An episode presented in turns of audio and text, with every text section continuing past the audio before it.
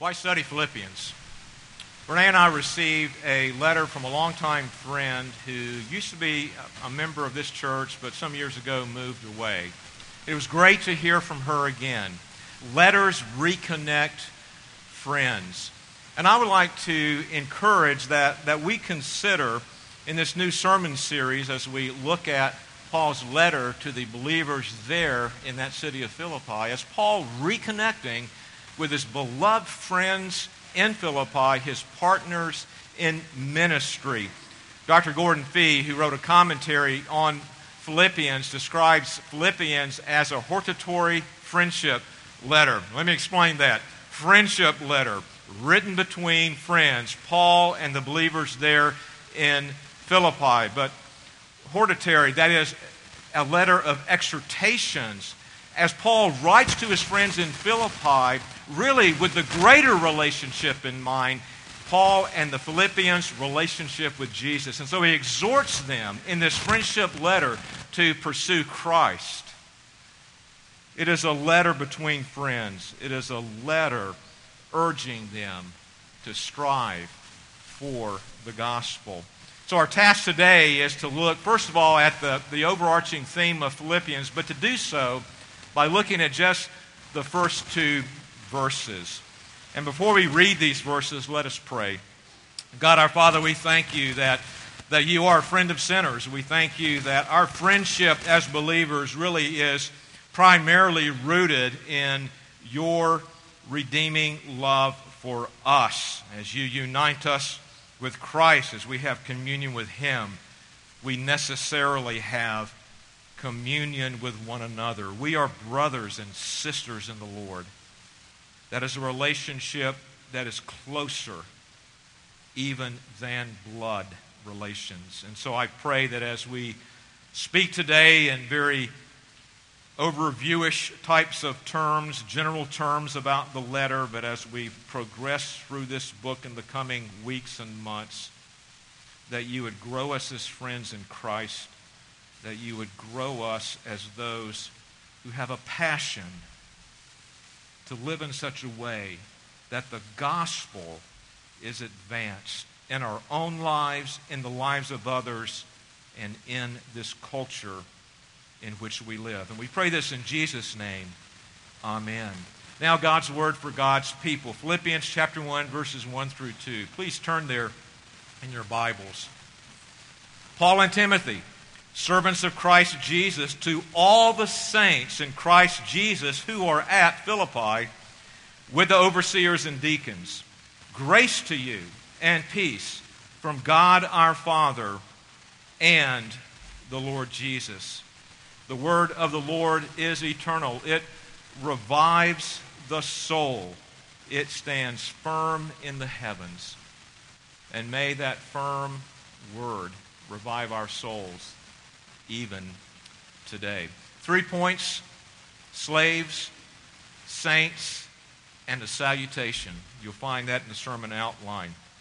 First, Paul, the, the author of this letter, identifies himself and Timothy, his trusted lieutenant in the gospel, as a slave of Jesus Christ. We really don't know exactly the reason for Timothy being listed as one of the senders. Uh, one possibility is that Timothy actually served as Paul's uh, scribe. But nonetheless, Paul's view of himself, his identity, was that of a slave. Do you have a passion? Maybe you have more than one passion. Most of us probably do. I came across an interview with a gentleman who had a passion. And I must say, I had no idea that anyone could have such a passion. This man's passion, he lived his life for collecting sand from around the world. And I thought to myself, I had no idea that there were people who gave their lives to collecting sand from all over the world. And then I thought to myself, I had no idea that there was that much sand whereby one might collect different types of it, to have a collection of sand from around the world. So I Googled it. I put sand collector in the Google bar, and it came up. First thing that populated my screen, I just simply couldn't believe it, was, ready? Sand Fest twenty eighteen. Yes! Sandfest twenty eighteen. There was a picture of the attendees at Sandfest in Jacksonville, Florida, back in September. And I went, there really are sand collectors. It wasn't a joke. This man's greatest desire, and he feels like that he might complete his sand collection, is to actually collect sand from every one of the of the United States and to add that to his collection. Do you have a passion? What are you passionate about? To what have you given your life? Is it to collect sand,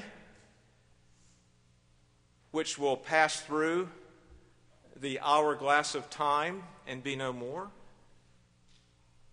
Or might there be something to which we can give our lives that has eternal significance? And that's what Paul is talking about here in the book of Ephesians. Paul's letter to his dear friends in Philippi reveals his passion. And his passion stems from, rooted in, being a slave of Christ Jesus. Think about it. His passion is related to slavery. How countercultural is that? How politically incorrect is that in our day? Paul viewed himself as being Christ's slave, owned by Christ, lock, stock, and barrel, bought with a price. And the Scriptures tell us the price of Paul's slavery. It was the very life of Jesus Christ that he gave on the cross to redeem Paul from bondage to sin and Satan and death, and to make him a slave of righteousness. Paul was a slave of Christ, owned by Christ. And as a slave of Christ, owned by Christ, everything about Paul's life was in servitude to Jesus and the gospel. That's what it means to be a slave. You're owned by another, and your whole life, everything about it, is in servitude for the other. That's what the Greek word douloi that we find in verse one. It means slave. Some translations tr- use servant. I think we ought to use slave because that's what the Greek means. Someone who is owned by another. And because of that, their whole life is in servitude to the other. Why shy away from identifying ourselves like the Bible identifies? I'm a slave of Christ if he has redeemed me. He's bought me lock, stock, and barrel. I no longer live up my life for me. I live my life for him in the advancement of the gospel. And Paul tells us the cause of Christ. Paul tells us what Christ's passion was all about. First Timothy one fifteen, the saying is trustworthy and deserving of full acceptance that Christ Jesus came into the world to save sinners, of whom I am foremost. The Master's cause was to save sinners. Now listen, Paul's cause is not to save sinners. He can't do that, nor can you or I save sinners. But Paul's cause was to live to serve the advancement of the gospel, to serve the advancement of the good news that Jesus saves sinners. Repent and turn to him in faith. Paul's passion that stems from being Christ's slave is represented in Philippians one, twelve, and thirteen. Look there as we look ahead. I want you to know, brothers, that what has happened to me has really served to advance the gospel. Well, what has happened to Paul? We learn it in verse thirteen, so that it has become known throughout the whole imperial guard to all the rest that my imprisonment is for Christ. Do you see what it means to be a servant of Christ? I'm owned by Christ. But my life, the whole of it, even imprisonment, is for Christ, to serve Him and the advancement of His gospel. Paul wrote from prison, and some believe it's Caesarea, some believe it was prison in Ephesus, but most believe, as I, that it was Paul's imprisonment in Rome, as he had appealed to Caesar, as we learn in Acts chapter twenty-five. And he viewed even that imprisonment, serving to advance the gospel. Did it? Yes, it did. How do we know that? Because we're, we're studying the very letter he wrote from prison. It's advanced the gospel since the Philippians received it. It's advancing the gospel now. Isn't God good?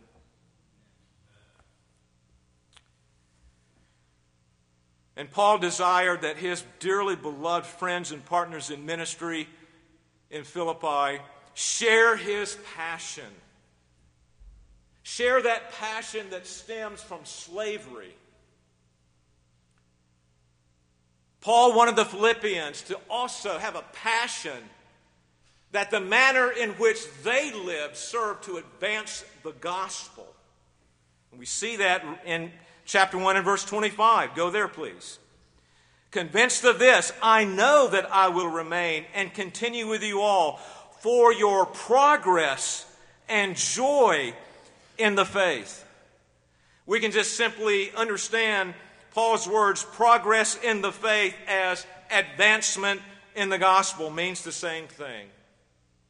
Today's sermon title, which is also the series title, A Gospel Advancing Life, is really a statement about Paul's passion that stems from his self-identification as a slave of Jesus Christ. His passion, his cause, was the cause of Christ.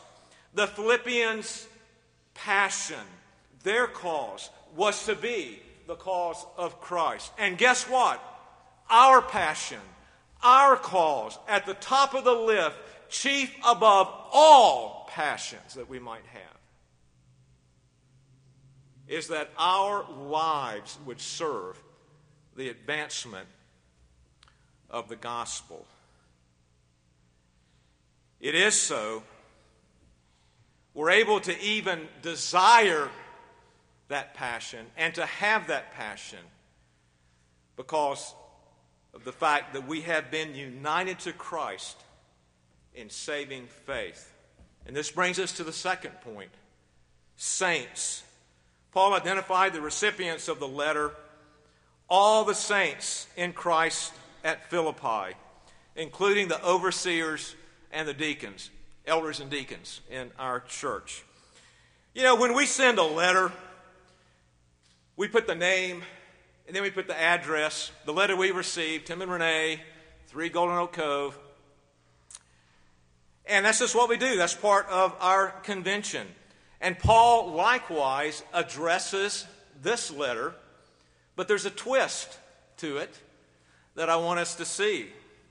The recipients were at Philippi. That is a locale. That is a city. We'll talk about that in just a moment. But I want us to see that the Philippian believers' primary address was not at Philippi. Where was it? Do you see it? In Christ. This is ever so important to understand what Paul is teaching here in the book of Philippians. It's so easy just to breeze over this greeting, this sender and addressee, but there's really significant points that Paul is making here. First and foremost, the believer is in Christ. That's their address. An address, by the way, that will always be around. We never have to apply for, for uh, mail forwarding. Uh, we're in Christ. It's set. And Paul wants us to see that here. A saint is a sinner who's been effectually called, united to Christ in saving faith. The saint literally means holy one, set apart one, set apart by God in Christ to be part of a church, a community of believers. We read about the founding of the Philippian church, and especially in, in Acts. Likely Paul's first visit to Philippi was in forty-nine A D, and Acts chapter sixteen records uh, this. There was no Jewish synagogue in Philippi, so Paul found uh, God-fearing women there at a river just outside of town holding a prayer meeting. And one of those ladies that was there was Lydia, and that little prayer group became the nucleus of the church in Philippi. Lydia was a God-fearing woman. She was a merchant, and she was radically changed.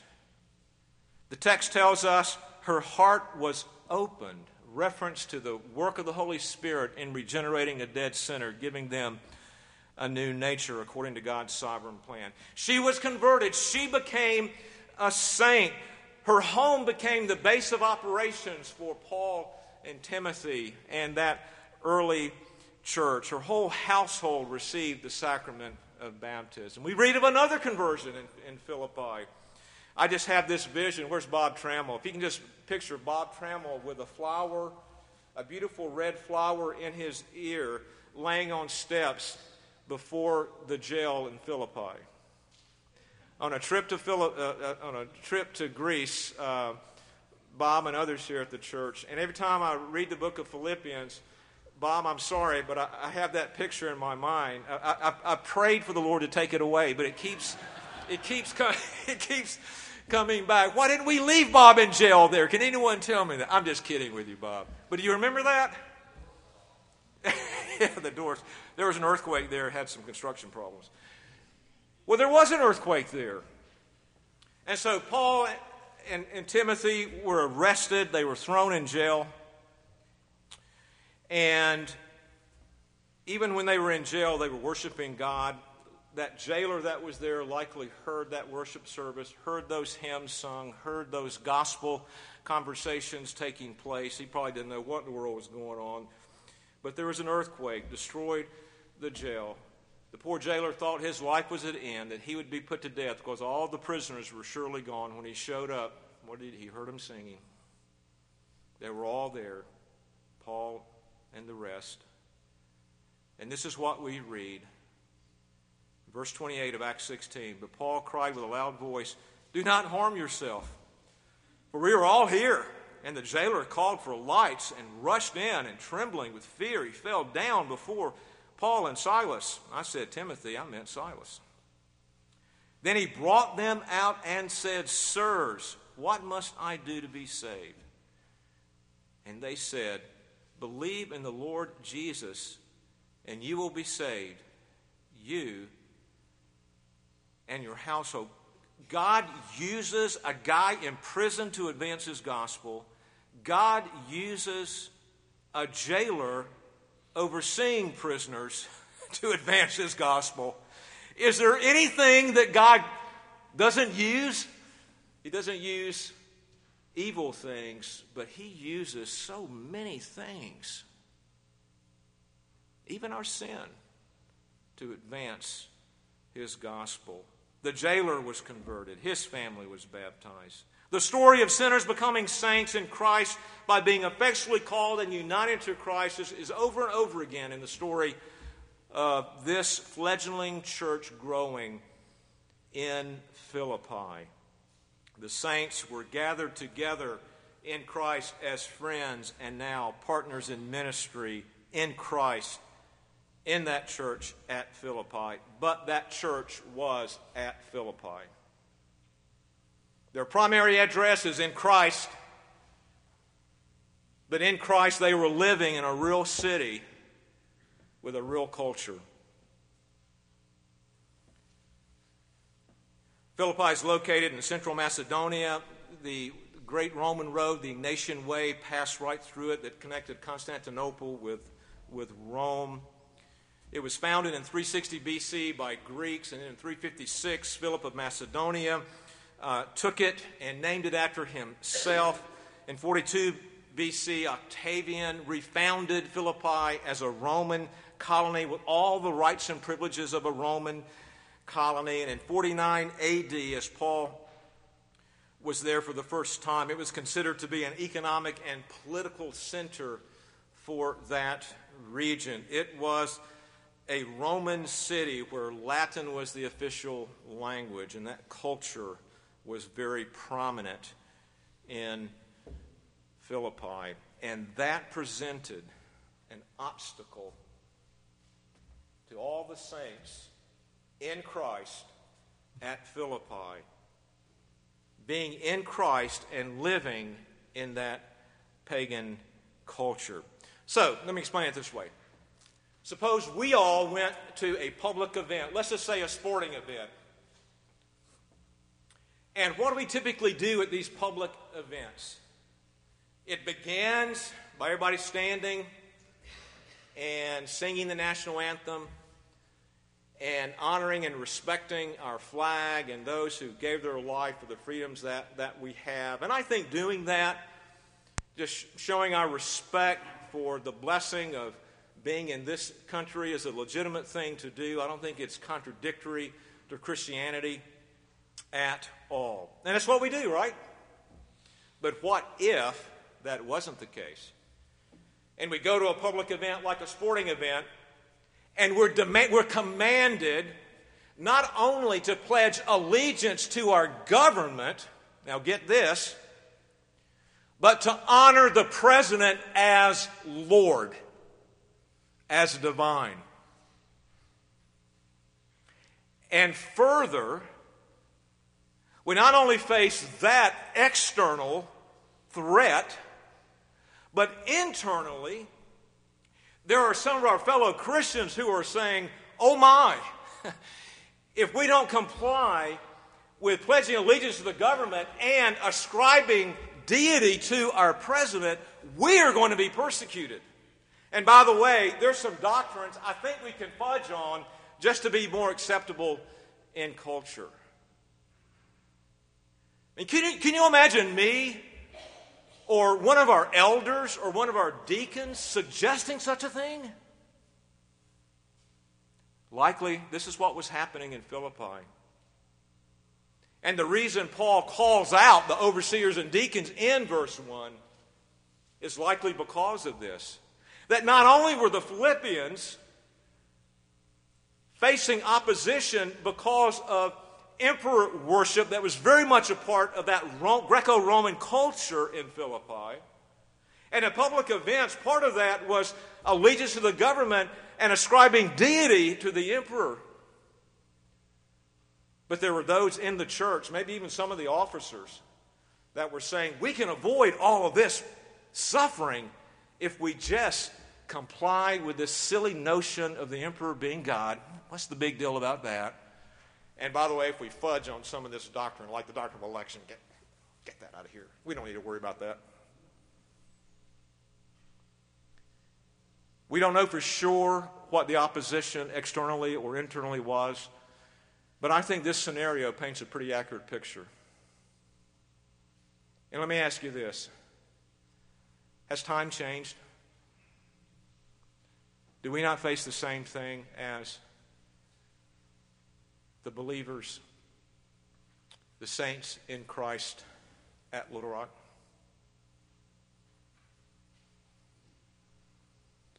We need the same encouragement that Paul gives. Lastly, salutation. Paul says, my identity is a slave. Paul says, every believer's identity is a slave and at the same time a saint. That is opposed by the culture and sometimes by the brethren. Sorry to say it. More churches have suffered not because of external opposition, but because of internal strife and conflict. So having said that, Paul gives this salutation. So the longtime friend that wrote to Renee and to me, who was a member of this church, was Alberta Gross. Do you remember Alberta? She became a dear friend of mine. Uh, she she just was, and is just a, every now and then I'll get a letter from her. We communicate, sometimes talk on the phone. And Alberta sends her greetings to you. And so if you know her, please receive Alberta's greetings. If you don't know her, receive her greetings. You would want to. And that's exactly what Paul is doing here. He's written a letter. He's the author. He's the sender. He's addressed it to the saints in Christ that happen to be living in this city called Philippi in central Macedonia. And he's greeting them. But again, Paul is a master at using the conventions of the day with a twist. Here's the twist. The, the convention is to write Karen. Just think of the word chair with an E N on the end of it. And that Greek word simply means greeting. But the twist that Paul gives is he uses the Greek word charis. Charis in the Greek means grace. One commentator said, everything with Paul winds up being gospel. And it's true with this greeting. Not, I greet you, but grace to you is how Paul begins this letter. And then he adds, Irene, peace. A Greek word that's very similar to the Hebrew word shalom. And so Paul's passion is realized in his self-identity as a slave. In his passion, he wants other believers, the saints in Philippi, to progress in the gospel. That is, to have the same passion. And he shows us here the key to growing and having that passion that our lives might serve to advance the gospel, and that is grace that results in peace. So first we must see that grace and peace only come from God the Father and the Lord Jesus Christ. There is no other source. Second, grace is first. Grace is everything. Grace means unmerited favor towards sinners. Grace means we don't deserve anything good from God in Christ, that we can't merit anything good, that only we only deserve judgment and wrath. Grace means God's riches in Christ are given to us at His expense through the gift of faith. Grace represents Paul's theological perspective that undergirds every single word that he speaks to the Philippians and that he also speaks to us. Grace sufficient, abounding, truly amazing, really is everything, isn't it?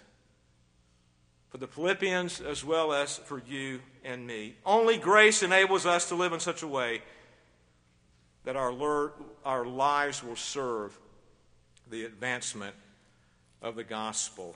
And third, grace results in peace, not merely secession from hostility, but eternal peace, where enemies, former enemies, now enjoy being friends, where sinners live before God as saints. Grace brings peace, even in the midst of suffering, persecution, imprisonment, and strife. Some passionately